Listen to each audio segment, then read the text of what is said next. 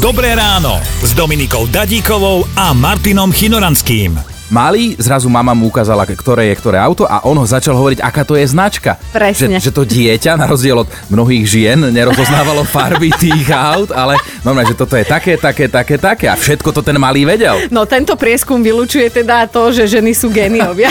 Ale prepačte, to teraz som, no, som si zase polepšil. Chceme vedieť, že s čím ste sa hrávali vy? kamarát mal v Rakúsku tetu, tak mu prišli Rubikovú kocku, to sme si mastili, olejovali, aby to lepšie klzalo. Ježiš. Aby sme to mo- Som sa Áno, zlakla. O čom teraz hovoríš? Mišo má ešte doma odložené tzv. pogy. Neviem, či si to pamätáte, to boli také okrúhle zberateľské kartonové barčo. Ja som, strašne som sa zlakol, čo teraz povieš. uh, Ivan, ani ty si neuhádol a nevedel prvú odpoveď na otázku. Nevadí, na budúce.